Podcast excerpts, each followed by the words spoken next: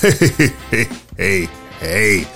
What's going on there, podcast community? Matthew Johnson back with another episode of Dementia in Black and White. And in this week's episode, we are going to continue with part two of Respite because that's important for self care. You have to take a break. So let's get into part two of Respite for the Care Partner in this week's edition of Dementia in Black and White.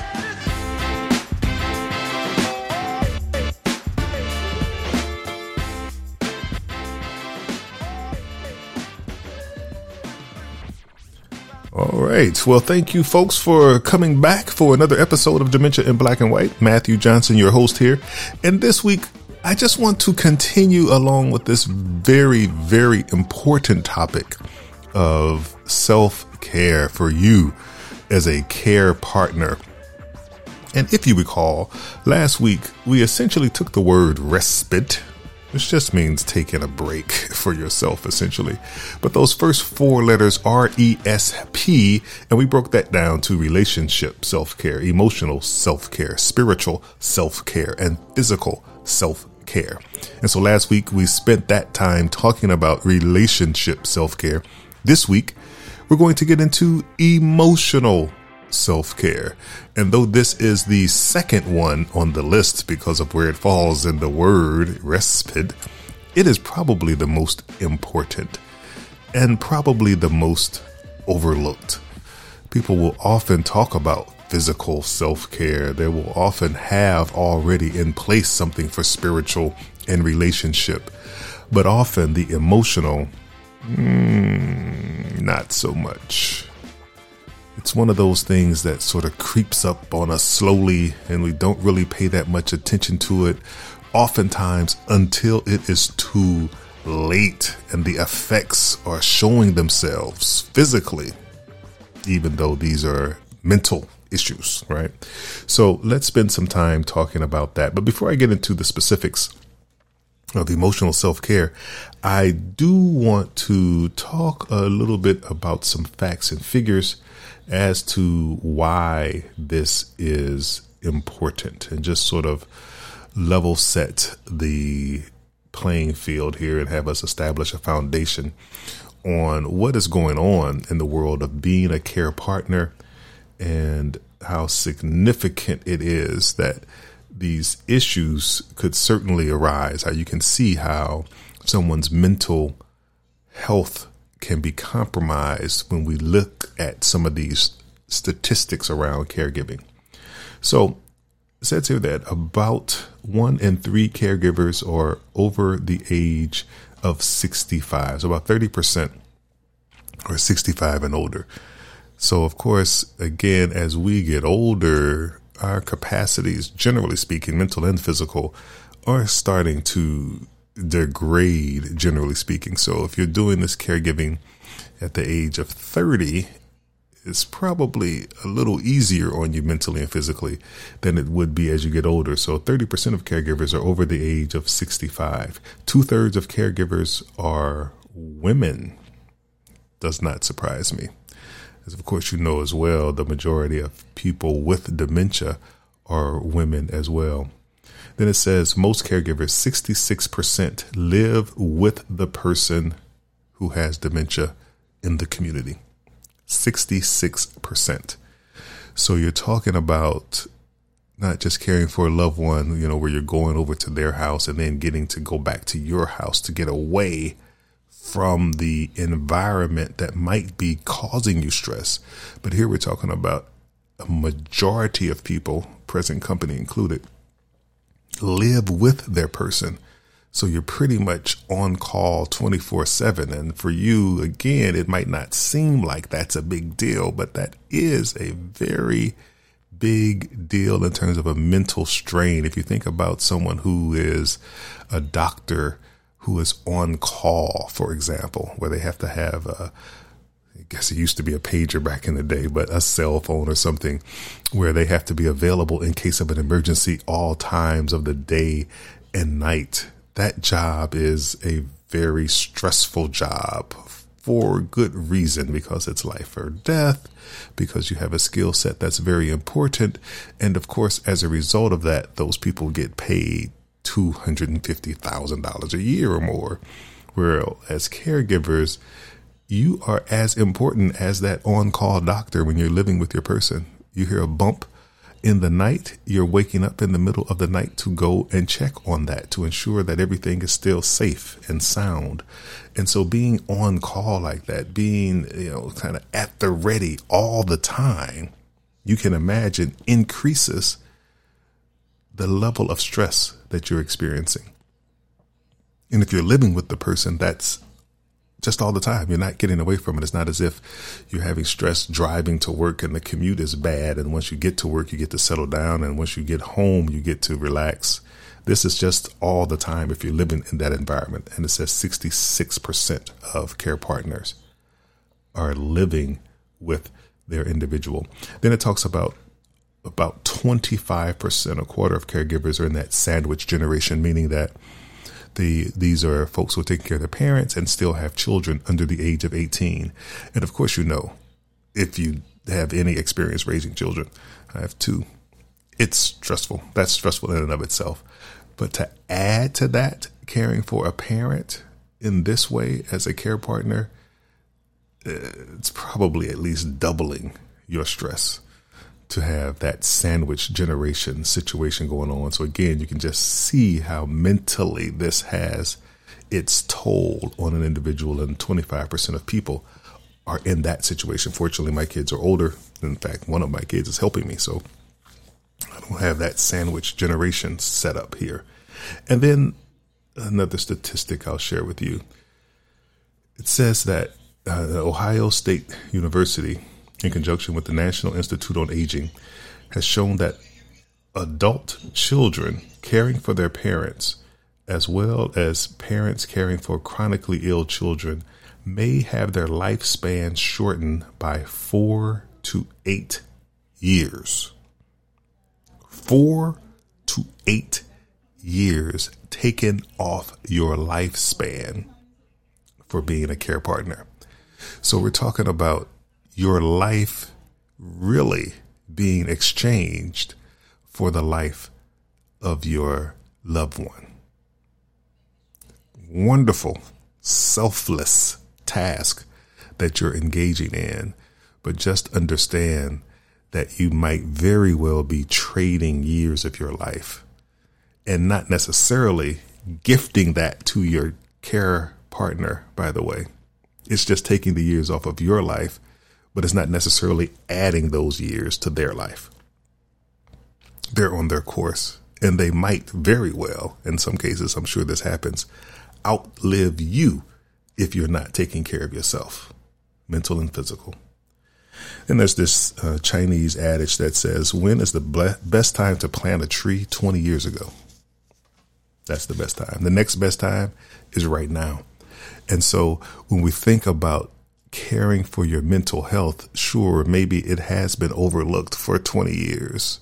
And maybe that was the best time to focus on your mental health. Years ago. Don't worry about that. The next best time to focus on your mental health is right now. And so that's what I encourage you to do. Even if this is something that is sort of gone past your radar, something that you hadn't thought about in terms of some of the steps I'm going to talk about today for emotional self care. Today is the time to focus on that, regardless of why you hadn't focused on it. I know in the African American community specifically, it is a bit taboo still to talk about mental health care still a little uncomfortable. It's rather we talk about some physical ailment, having cancer or heart attack or a stroke. We're okay with sharing some of that type of information with people and just, you know, saying, hey, just wanted to talk to you about this, going through this thing, and the doctor gave me this whatever right prognosis for my physical condition. But if we were having a mental breakdown, we're less likely to share that because there's still a little bit of a stigma around that.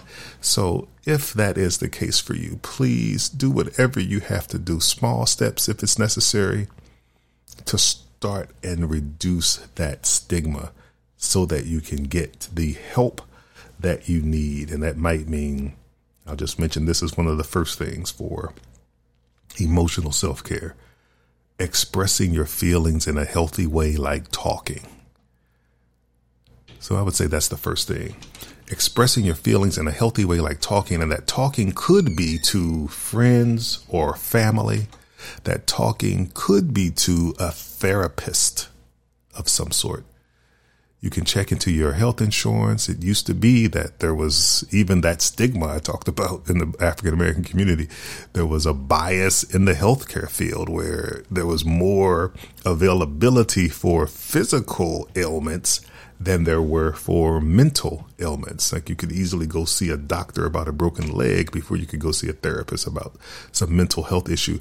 But now a lot of health insurance, a lot of health insurers are coming around in terms of providing equal access to mental and physical care. You can have a very similar inexpensive copay to go see a therapist or get counseling just as you would to go fix and reset a broken leg. Right? So if your friends and family are not readily accessible or again you feel uncomfortable talking with them about this, finding out if your health insurer will cover some type of therapy. And of course, given the times we're in with COVID and whatnot, maybe you don't want to do that in person. Telehealth has kind of blown up in the last year, year and a half, such that a lot of therapists and a lot of uh, these services are available either remotely via the telephone or via the Zoom. And so I think, again, that was one of the benefits of this dark cloud of the coronavirus that it made people think outside the box in terms of providing some of these services. So those are now available for you right there in your house so you don't have to travel for these services. So really think about that. Then another thing to do in terms of mental find reasons to laugh.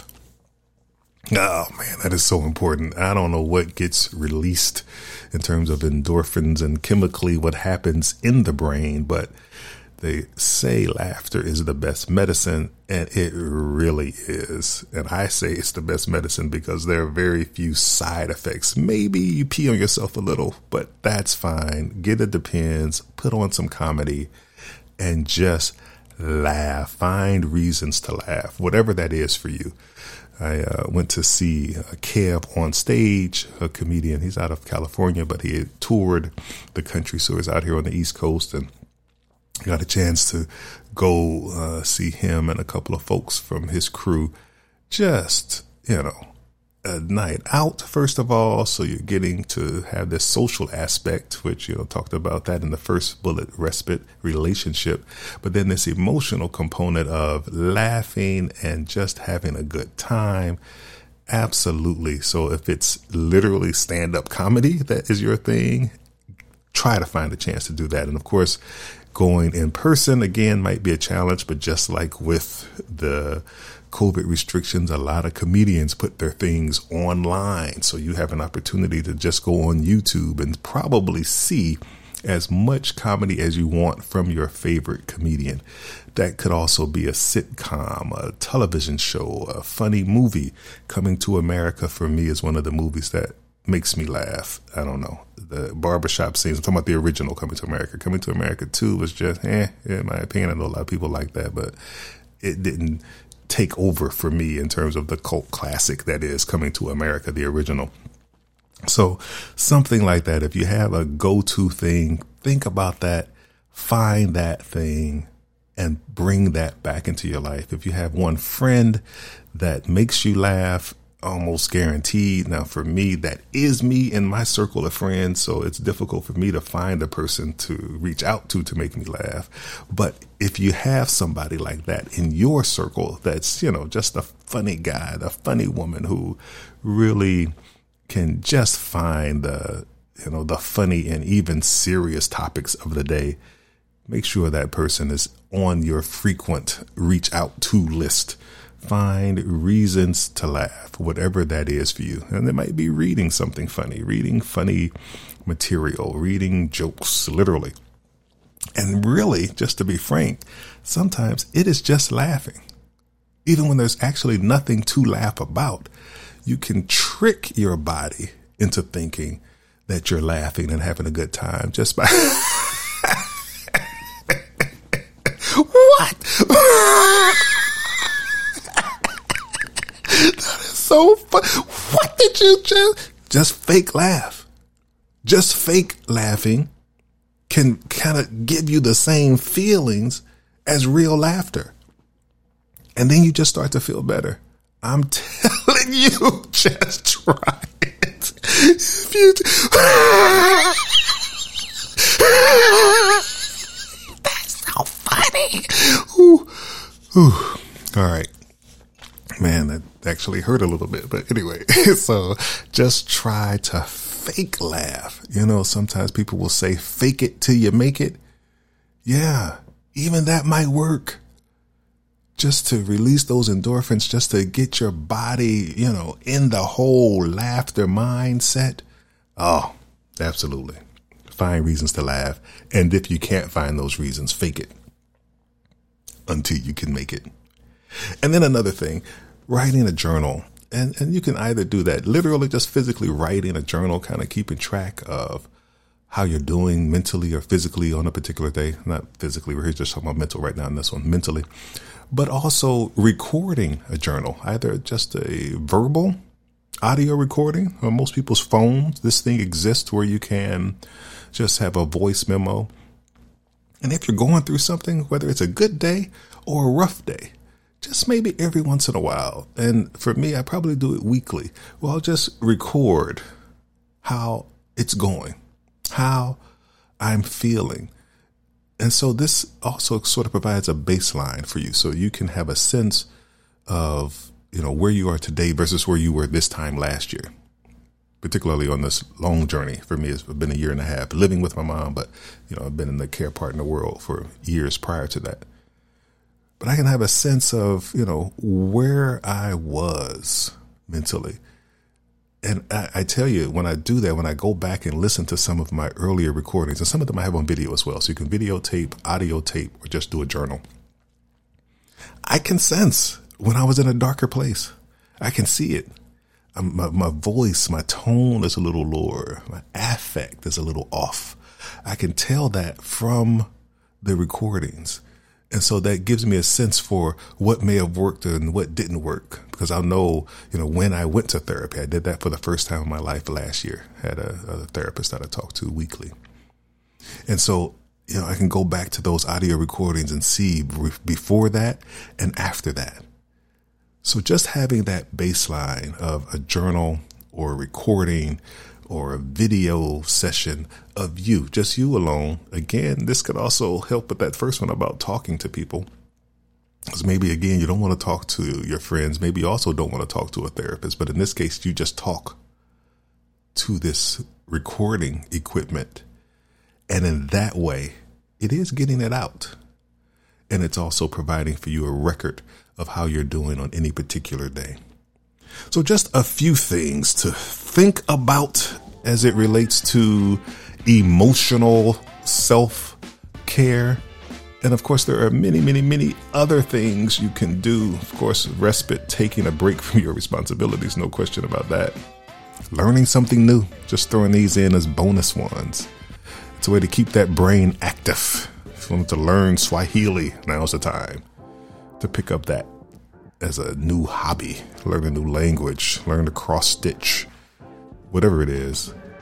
But the three things from this podcast, just to recount express your feelings in healthy ways, like talking with someone about what's going on. Find reasons to laugh, even if you have to fake it till you make it, just laugh. And then finally, keeping a note, a journal, verbal, video of how you're doing on any given day, good or bad. Document document it all. so that you have a record of that and a baseline of what's going on with you mentally.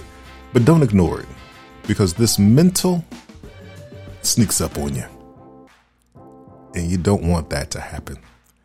So until next time, people, thank you for listening to this week's episode of Dementia in Black and White. I'm your host, Matthew Johnson, and we'll go back again next week and do a part three on respite for the care partner. Until then, take care of yourself first, mental and physical, so that you'll be able to take care of your loved one for even longer. I'm out.